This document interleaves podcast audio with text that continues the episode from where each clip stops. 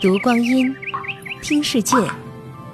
二零一七声音日历，八月十五日，农历闰六月二十四。朕已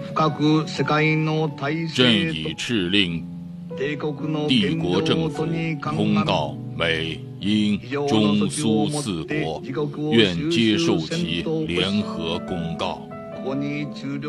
一九四五年的今天，日本裕仁天皇向全世界宣读了终战诏书，宣布投降，也宣告了人类有史以来最大规模的战争终于结束。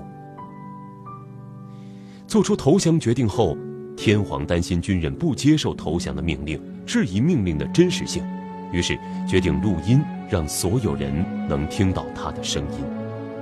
这张高度保密的录音唱片做了好几个备份，由不同的人乔装送到电台。果然，深受军国主义荼毒的少壮派军人无法接受这样的结果，在消息正式公布以前，企图拦截录音，甚至策划兵谏，做最后一搏。此前，天皇在日本民众心中一直是神明般的存在。录音的播放使很多普通人第一次听到天皇的声音，天皇的神性开始动摇。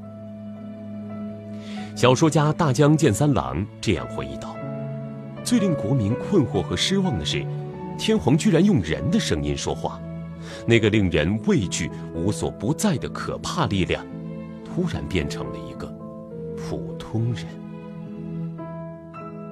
二零一七。声音日历。